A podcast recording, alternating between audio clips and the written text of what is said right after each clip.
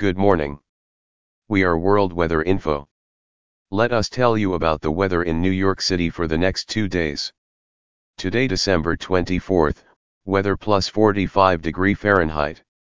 Clear, light breeze, west 4.3 mile per hour. Atmosphere pressure 30 inches of mercury. Relative humidity 61%. Tomorrow's night air temperature will drop to plus 43 degree Fahrenheit, wind will change to south 4.3 mile per hour.